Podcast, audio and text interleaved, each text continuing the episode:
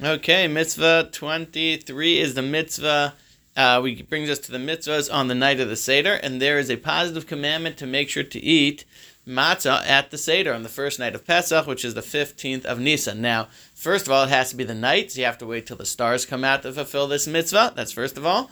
Um, second of all, it has to be matzah. Matzah, matzah only has two ingredients that's water and then one of the five grains um, wheat, barley, oats, spelt, or rye. Any of those you can have. Um, you can have, and I've seen many different types of matzahs. And then, of course, those the matzah needs to be made uh, appropriately, properly, to ensure that there was that it didn't leaven, that it didn't take more than 18 minutes, that the grains were watched, and they were the water was watched. It was all the proper um, grain with the water. Now, besides for that, to do the mitzvah of eating, we have the rule called kizayas. It means it needs to be a certain amount. Needs to be an olive's worth, what we call a olive's amount or a kibbe or an egg's amount of what you're eating, and it needs to be eaten in a normal time, in a normal time span of eating such a thing. So the classic would be that you're eating, you know, a third of a matzah or so, and you're eating it in a five to seven minute time span.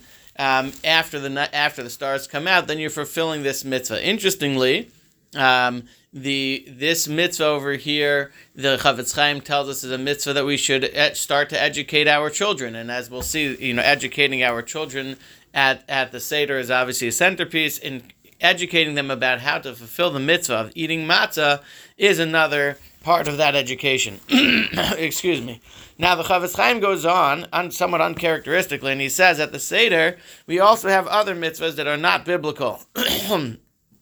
that include um, that includes the fact that that to fully enjoy the matzah on at the Seder, we do not rabbinically we're told not to eat matzah on the 14th of Nisan which means we had yesterday, we discussed not eating chametz, but then you also can't eat matzah, making the 14th of Nisan a bit of a conundrum of what to eat. Um, guess I guess stick with your proteins, your fruits and vegetables, and also marar and charosis are rabbinically obligated at the seder.